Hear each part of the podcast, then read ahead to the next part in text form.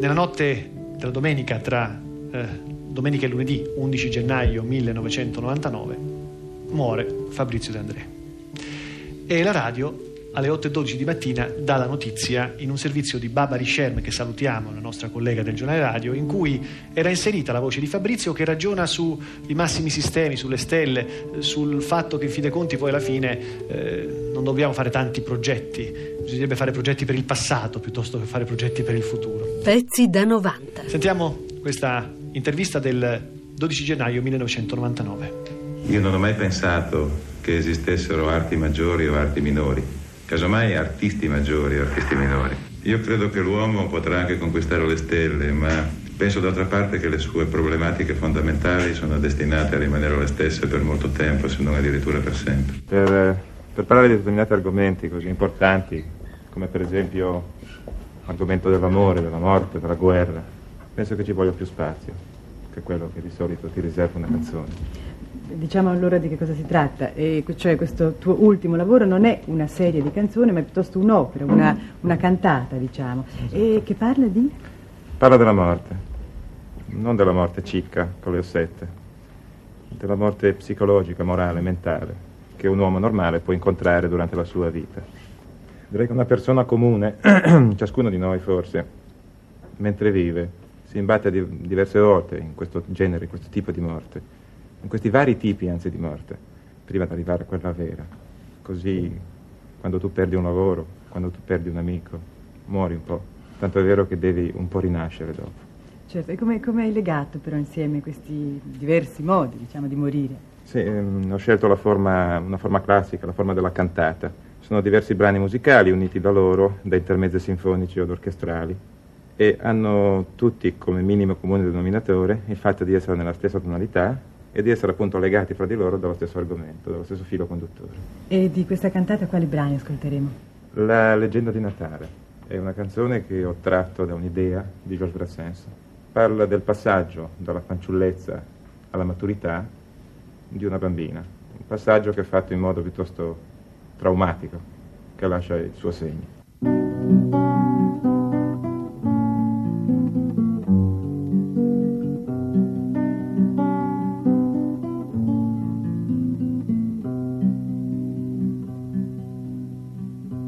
Parlavi alla luna, giocavi coi fiori, avevi l'età che non porta dolori e il vento era un mago, la rugiada una dea nel bosco incantato di ogni tua idea nel bosco incantato di ogni tua idea. Questo è un giovanissimo Fabrizio De André intervistato da Enza Sampo in questo re- reperto raro. Effetti speciali su di me anche quando riascolto la voce di Fabrizio De André che parla e che racconta come in questo inizio di concerto. Stiamo facendo il nostro meglio per eseguire dal vivo le canzoni di quest'ultimo album che si chiama Anime Salve, scritto con Ivano Fossati e che trae il suo significato dall'origine, dall'etimologia delle due parole Anime Salve, vuol dire spiriti solitari. È una specie di elogio della solitudine. Si sa, non tutti se la possono permettere, non se la possono permettere i vecchi, non se la possono permettere i malati, non se la può permettere il politico, un politico solitario è un politico fottuto di solito. Però sostanzialmente quando si può rimanere soli con se stessi, io credo che si riesca ad avere più facilmente contatto con il circostante. Il circostante non è fatto soltanto di nostri simili, direi che è fatto di tutto l'universo, dalla foglia che spunta di notte in un campo fino alle stelle. E ci si riesce ad accordare meglio con questo circostante. Si riesce a pensare meglio ai propri problemi, credo addirittura che si riescano a trovare anche delle migliori soluzioni. E siccome siamo simili ai nostri simili, credo che si possano trovare soluzioni anche per gli altri. Con questo non voglio fare nessun panegirico né dell'anacoretismo dell'arromitaggio. non è che si debba fare gli eremiti o gli anacoreti, è che ho constatato attraverso la mia esperienza di vita, ed è stata una vita, non è che dimostrano di avere la mia età attraverso la carta di identità, credo di averla vissuta. Mi sono reso conto che un uomo solo non mi ha mai fatto paura, invece l'uomo organizzato mi ha sempre fatto molta paura, ecco semplicemente questo. Il mio mestiere non è mai stato quello di fare romanziere, quindi di, casomai è stato quello di fare delle canzoni. E la canzone è un'arte estremamente composita, non è né come il racconto né come la poesia né come il romanzo. Intervengono come minimo, come componenti fondamentali, oltre che la scrittura del testo, anche la musica e l'interpretazione.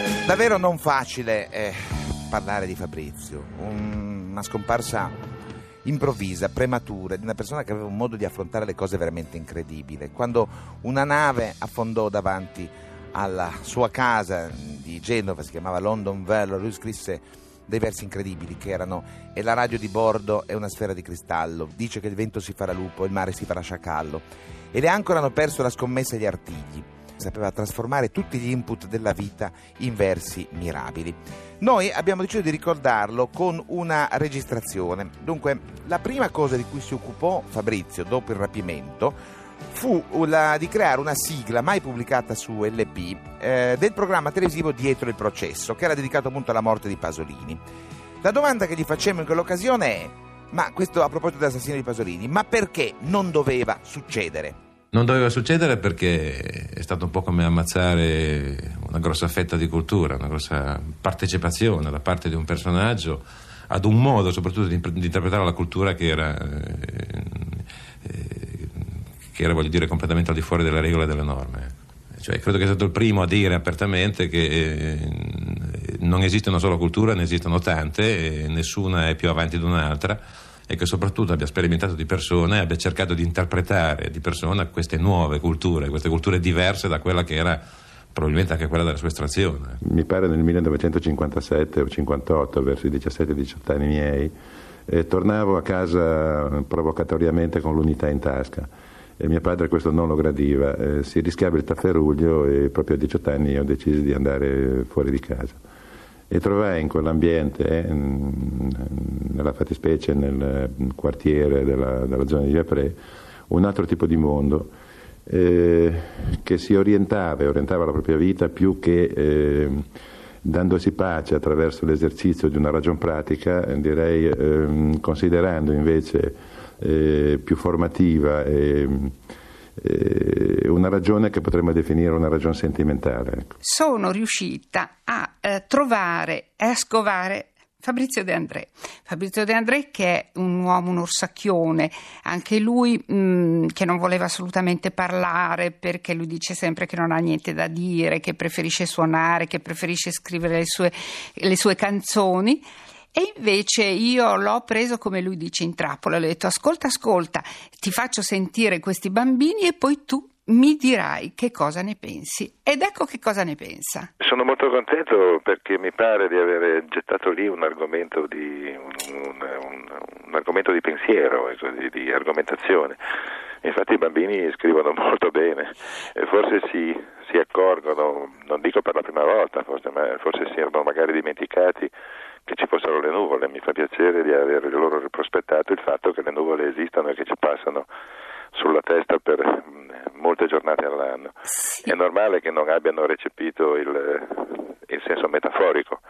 Io le nuvole le ho scritte pensando al potere che attraverso vari personaggi che possono avere determinate fisionomie ci, ci, ci, eh, ci incombono voglio dire, sulla vita quotidiana, ecco, nascondendoci eh, quello che si potrebbe definire eh, la luce del sole, vale a dire la verità. Sì. Ma questo mi sembra normale. Avranno l'importante, tempo, è che eh? sì, l'importante, l'importante è che si siano accostati all'argomento, mi fa molto piacere. Sì. E poi sono bravissimi. Sono bravi. Senti, secondo, tu che eh, io credo che tu sia molto emozionato di fronte a questa Sono, sono eh, due volte emozionato, perché, prima di tutto perché non, non immaginavo, oppure lo, lo potevo pensare lontanamente, che eh, eh, così un- una cosa scritta da me avrebbe potuto suggerire ai bambini, voglio dire, eh, ripeto un argomento per, per, eh, per scrivere a loro volta, e che poi per il fatto che non... Sono sempre molto imbarazzato anche quando si parla di me o di quello che scrivo. ecco. Ma guarda, non so mai cosa dire. ecco. No, ma tu hai detto, hai detto beh, a parte il fatto che dici moltissimo con la tua musica e anche con quello che hai scritto, però eh, i bambini eh, che amano, hanno scoperto la poesia attraverso le tue parole, secondo me ehm, è molto è una, una medaglia al merito che ti devi appuntare.